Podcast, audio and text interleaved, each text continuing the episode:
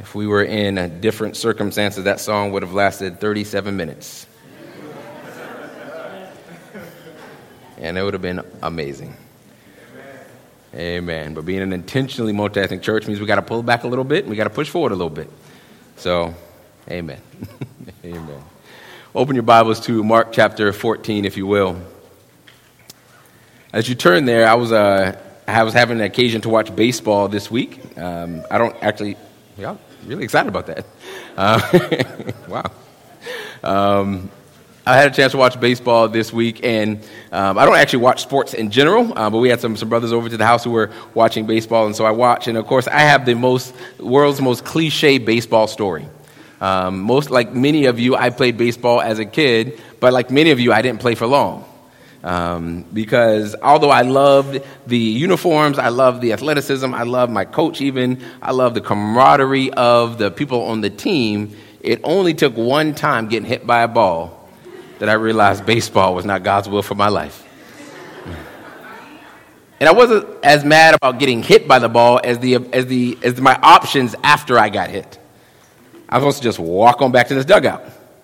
I feel like I, me and him should have a conversation. I feel like you hit me with the ball. I feel like something needs to be done. Justice needs to be served. Amen.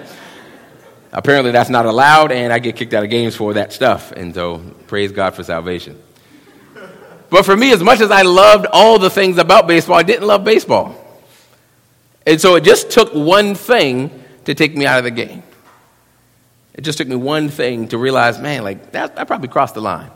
And I realized I don't really love this like I thought I loved it. And that is that the heart of today's passage. Read silently along with me as I read aloud Mark chapter 14, verses. We're going to read all the way from uh, verses 1 through 11. Mark 14, verses 1 through 11. It was two days before Passover and the festival of unleavened bread. The chief priests and the scribes were looking for a cunning way to arrest Jesus and kill him. Not during the festival, they said, so that there won't be a riot among the people. Why was he? He was in Bethany at the house of Simon the leper. As he was reclining at the table, a one came, a woman came with an alabaster jar of very expensive perfume of pure nard. She broke the jar and poured it on his head, but some were expressing indignation to one another. Why has this perfume been wasted? For this perfume might have been sold for more than 300 denarii and given to the poor. And they began to scold her. Jesus replied, Leave her alone. Why are you bothering her? She has done a noble thing for me. You always have the poor with you, and you can do what is good for them whenever you want, but you do not always have me. She has done what she could. She has anointed my body in advance for burial. Truly, I tell you, wherever the gospel is proclaimed in the whole world, what she has done will also be told in memory of her. Then Judas Iscariot, one of the twelve, went to the chief priests to betray Jesus to them. And when they heard this, they were glad and promised to give him money. So they started looking for a good opportunity to betray him. That is the word of the Lord. So the question before us this morning is what do you do when Jesus crosses the line? What do you do when Jesus crosses the line? For that, that baseball hitting me in my left shoulder was crossing the line for me, and I quit baseball.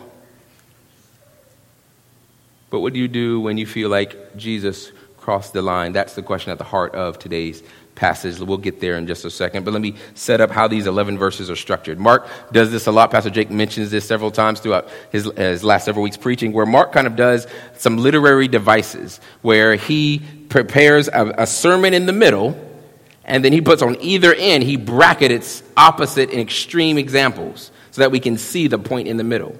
So you'll see an introduction, a, message, and then another introduction that relates to the first one. And so if you look at the center of the story, you see Mary anointing Jesus. But how did chapter 14 start? It was started with the chief priests and scribes looking for a way to kill Jesus, and this passage would end with Judas looking for a way to help them kill Jesus. So you have betrayal starting, you have betrayal ending, and right in the middle, you have Mary. Now, Mary is, a, is an interesting person in the, in the Gospels. Mary is mentioned three times in the Gospels. And every time that she is mentioned, she is at the feet of Jesus. Some of you may know the story of Mary and Martha. Poor Martha working, Mary sitting there being lazy, right? Or worshiping at the feet of the great teacher, the great Messiah. And then again, you see Mary at the feet of Jesus when Lazarus died. Lazarus was her brother. And, he, and she falls down to Jesus' feet saying, Lord, if you were only there, my brother would not have died. And she weeps at the feet of Jesus. And in this passage, you see her anointing Jesus. In John 12, we see that he actually anointed even Jesus' feet in a posture of worship and submission.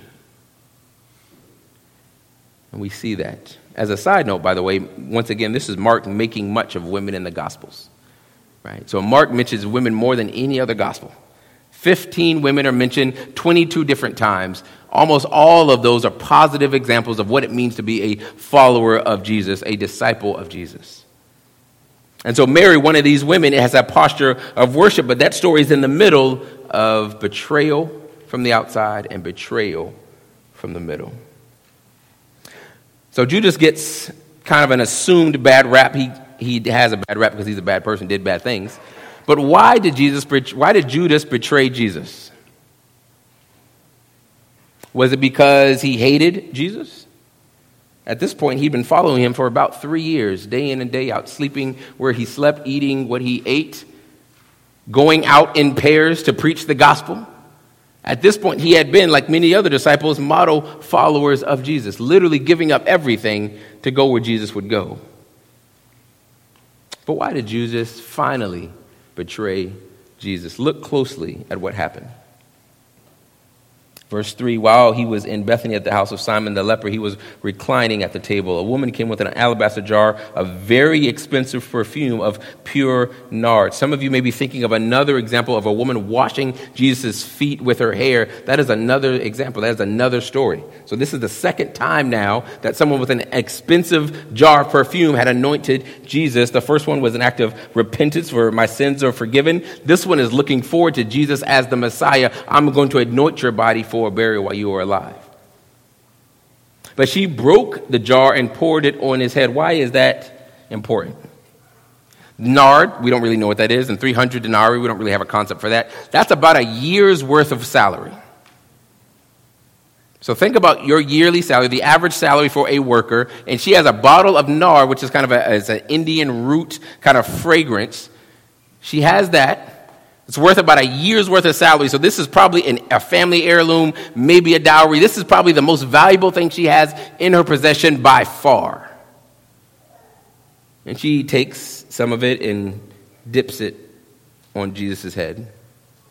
No. She pours some of it and wants to keep the rest because, you know, we got to live, we got to eat. No, she broke the jar, making the jar unusable again because she wanted to spend it all on Jesus. Now, Judas and the disciples are watching this, and this is, as we saw in verse 1, the season of the Passover.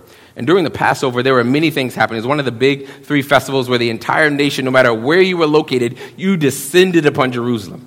So, part of the reason why the, the scribes didn't want to cause a riot is because when you have several thousand Jews descending upon one city, the Romans got a little nervous. So guards were increased, security was tightened, and so the Jews knew that they were on a very short leash during this season. And so they wanted to be cunning, but during the Passover season, during the evenings was a time of giving alms to the poor. And so they would give food and money and clothing to the poor pretty much every evening during the Passover season. And here this woman comes in with a year's worth salary that could have fed tens of thousands of people, that could have clothed even more she breaks this alabaster jar and wastes it on Jesus. Now, Judas stands out, but as you can see in the passage, that all the disciples, verse 4, but some were expressing indignation to one another. So all of the disciples felt some type of way about all this money being wasted on Jesus. How many people could have been fed by that, bout, that jar, Jesus? How many people could have been clothed by that jar, Jesus? How much good could have been done if it wasn't wasted on your feet? And Judas, being the one who seems to be the most indignant, said, That's enough. He let it go the first time. Mary Magdalene, she said, Those who have sinned much have been forgiven much. So he let it go the first time that someone poured out an expensive gifts on Jesus' feet, but this was enough. Right is right, Jesus. Wrong is wrong. And he leaves and takes that moment to sell Jesus for 30 pieces of silver, the same amount of silver that a, a slave was bought and sold for. Why? Did Judas think he was doing the right thing, y'all? Did Judas think he was doing the just thing by turning Jesus over? Did Jesus think he was doing the righteous thing? And look how Jesus responds. Imagine one of us saying this Leave her alone. Why are you bothering her in verse 6? She has done a noble thing. You're going to always have poor people around. But me? I'm here for a limited time only. Like, this is what Jesus says in response to their probably even justified indignation that money was wasted. He said, The poor can always be here. You can help them anytime, but me, I'm only here now. Verse 8 She has done what she could. She has anointed my body in advance for the burial. Truly, I tell you, wherever the gospel is proclaimed in the whole world, what she has done will also be told in memory of her. This is my point, y'all.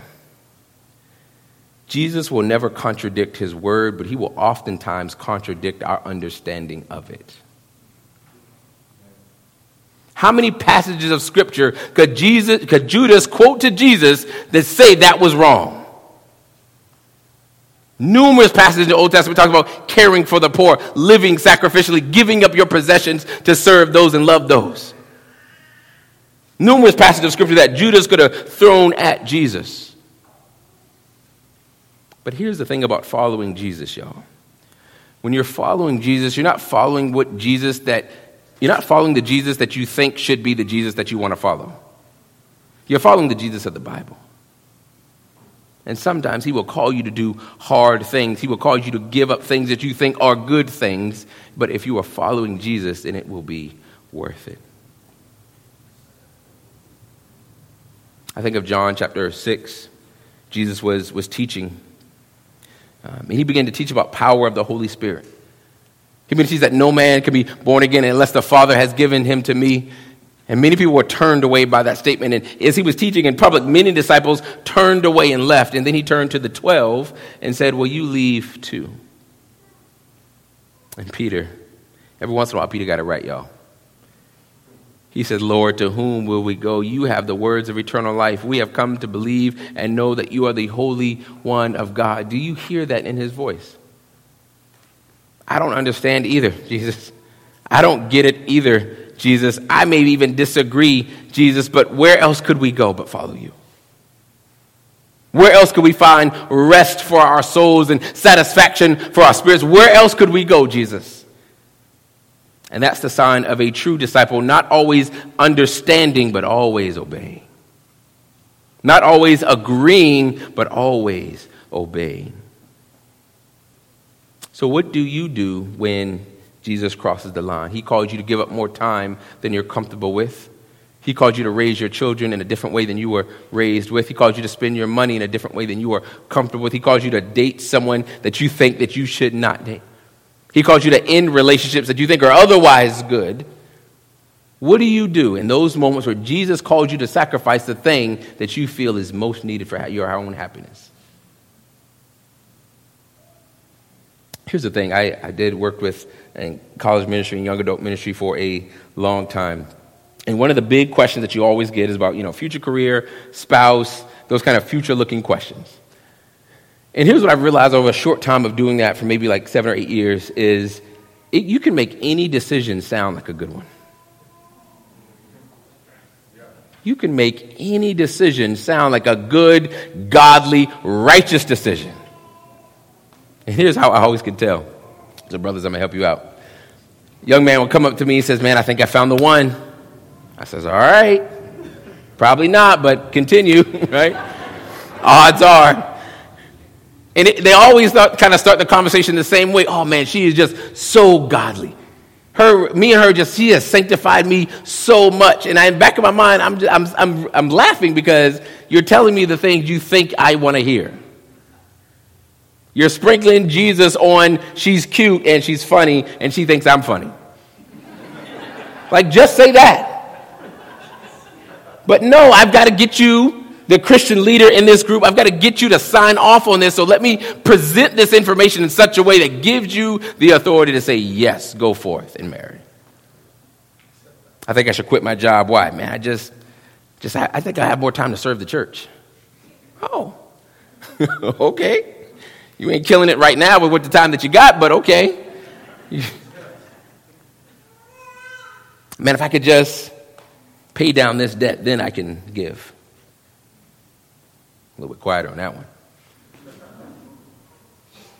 If I could just get through this season of life, then I can share the gospel. I'm just, I'm just so overwhelmed with life right now. And we have good, godly reasons for disobeying the God of the Bible. And then at times, Jesus has the audacity to push us over the line to ask us to do the thing that we won't do, to ask us to do the thing that we are struggling to do. And our response to that in that moment shows where our heart is. Because is, Judas, is Judas's real response what the poor could have been, how the poor could have been benefited? No. This is selfish. John chapter 12 makes this a little bit clearer. John chapter 4, uh, John chapter 12, telling the exact same story. In verse 4 says, Then one of the disciples, Judas Iscariot, who was about to betray him, so already in his heart he says, That's enough, said, Why wasn't this pers- perfume sold for 300 denarii and given to the poor? He didn't say this, verse 6. He didn't say this because he cared about the poor, but because he was a thief. He was in charge of the money bag and would steal part of it and what was put in it. So the reality is, what sounded like justice, what sounded like a righteous indignation to care for the poor, which is a biblical command, was really selfishness disguised. And if we're honest, we've all been there, y'all. We have all been there. We've asked for a good thing for the wrong reasons. We've asked for a bad thing and make it sound like a good thing. And if we use enough Christian language, no one can tell the difference we have enough Bible verses buttressing our point, no one can tell the difference. But God will never contradict the word, but he will contradict your understanding of the word. God gave Abraham a son named Isaac, the promised son through whom the, the, the, the promise would be fulfilled. And one day God told Abraham to kill Isaac. Imagine that conversation in a small group. Hey, man, you know that kid we just had? I think God wants me to kill him. All the parents said, Yeah. Like, yeah, it is in the Bible, right? it's an option. Imagine how we, God's people, would respond to a man saying that. Or one of the prophets. I think God's going to call me to walk around without food, to go naked, to eat food cooked over a dung pile, all the things that Isaiah and Ezekiel and other prophets did to make a point. Imagine if someone came to you and said, Man, I think God is calling me to marry a prostitute. It's a whole book of the Bible devoted to that. True story. Imagine if God called you to send your kids to public school, even though you can afford private. Or imagine the opposite. God told you to send your kids to private school, even though you're passionate about sending them to public. Imagine if God really demanded to be God in your life. How would you respond? And not using the Christian hallmark version of conversation that says, well, God wants you to be happy, doesn't He? Maybe. But eternal happiness is going to look real good compared to momentary suffering. Whatever we give up in this life, the word is clear that whatever we give in this life, that in this life and in the one to come, we will receive payback from God because God will owe no man. God will owe no woman. And so the call is to not feel like Jesus crosses the line, but the call is to be sold out, y'all. I, I wrestled with using that because that's kind of an old school sold out, like the sold out tour. Like that used to be a thing back in the day.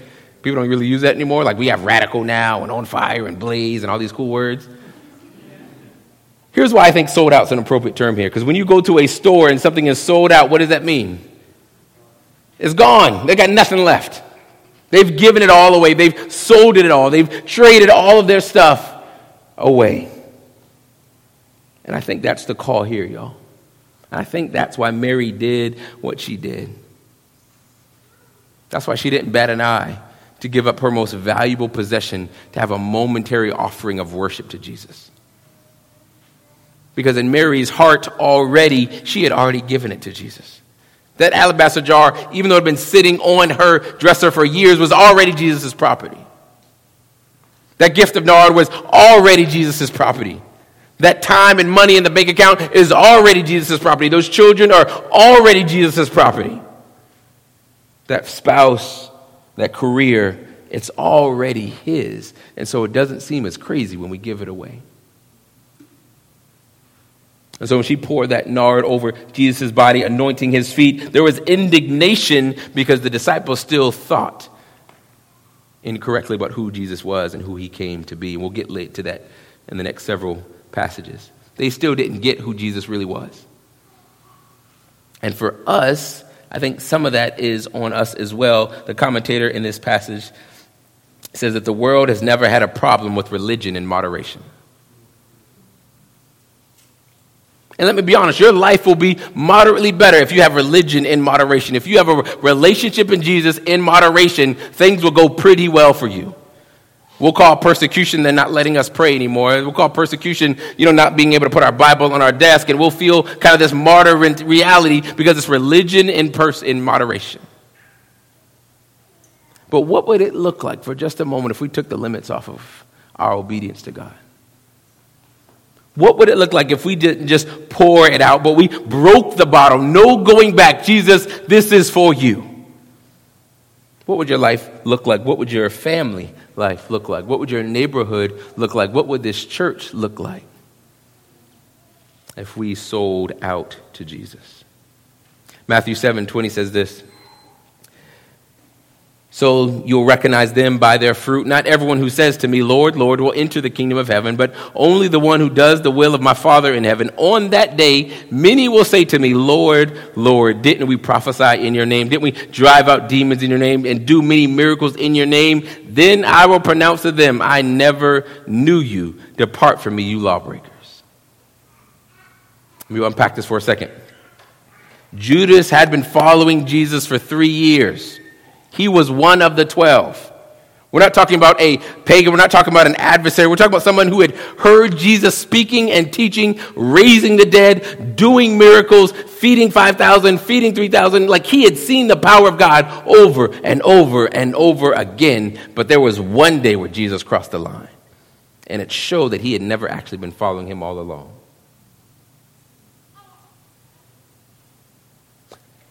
The hard part, y'all, is we can do this church thing for a long time without ever being confronted with whether we are following Jesus or not.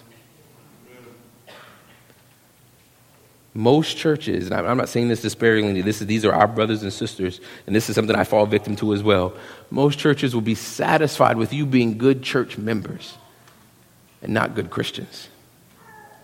Write a check, serve on a ministry, show up early, invite somebody else. You do that, and you'll fly under the radar for a long time.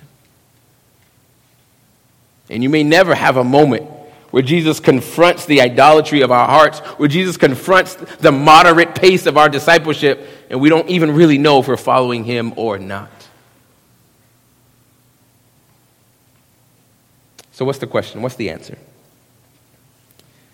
How do we know that our discipleship and our following Jesus is real?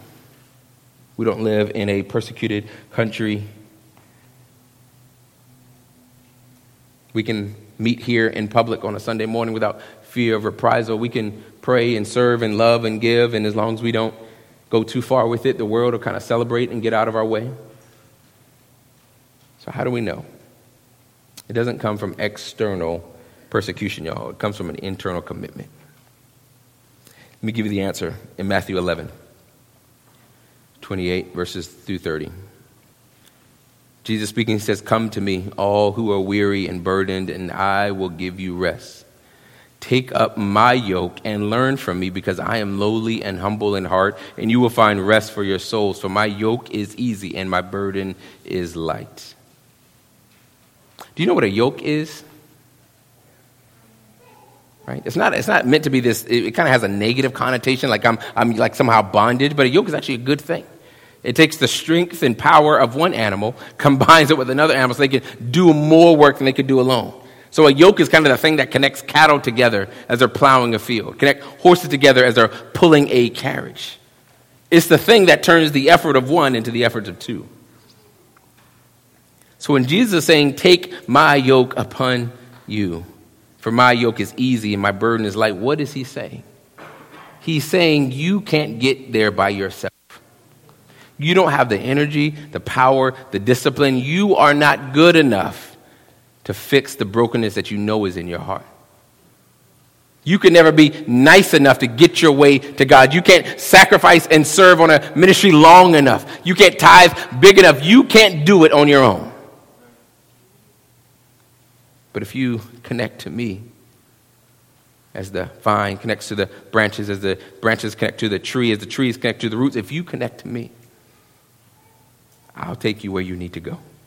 That's why his yoke is easy and my burden is light. I had the imagery of kind of like, you know, like the two big oxen pulling a cart. Well, imagine if one huge oxen was like connected to like a baby oxen. Like the feet aren't even on the ground, just kind of like paddling in midair. Like that's us. That's us. Own our own efforts by our own merit. We can't do anything good. But we connect to the we connect to Jesus and his work through the power of the Spirit. All of a sudden we got access to all the riches of God's person and presence. That comes with a trade off now, doesn't it, church? When you are yoked to another, you can't decide where you're going to go on your own. You can't decide how fast or how slow you can go on your own. You can't decide which direction you're going to go on your own. To access the benefits of following Christ, you've actually got to follow Christ. And there are great and glorious benefits to following Jesus. A peace that knows no, under, that knows no limits. A love that defies the imagination. A family which is eternal and ever present. But it comes with following Jesus. It comes with being yoked to Jesus. It comes from burning the bridges, breaking the bottle, and pouring it all out. Saying, Jesus, it's yours anyway. So here's the call. How do we live a sold out life? It means going where Jesus goes and trusting his strength to get there. Both are required. You've got to go where Jesus is calling you to go, but you've also got to know that you can't get there by yourself. You need the finished work of Jesus. You need the power of the Spirit. You need the community of faith. But when you tap into that, you can live a life wholly devoted to Jesus, and I promise you it's better. I promise you it's better. Before I close, let me say this briefly. There are some in this room who don't know Jesus. And maybe, like Judas, they have been following Jesus on the surface.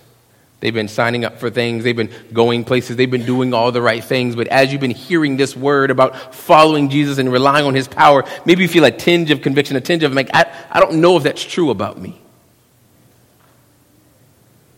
Religion in moderation is no religion at all. Jesus will have all, or we will have none. And I'm not saying empty out your bank accounts. I'm saying if the Lord tells you to, empty out your bank accounts. I'm not saying serve more than you're doing. I'm saying if God tells you to, do that. Because it's already His. And so maybe you've mastered the external service, but you don't really feel that power and you don't really feel that presence because you don't really don't have a relationship with Jesus. Here's what I'm going to ask you to do. Don't leave this place without having a conversation. We're going to end our service in just a moment. We're going to sing a song of just responding to God's word. And during that time, there's going to be people right there at that next step table that want to have a conversation with you, that want to pray with you, that want to pray for you. I'm not asking you to make a decision today. I'm asking you to take a step today. To say, God, do I really have a relationship with you, or am I just serving you as the butler?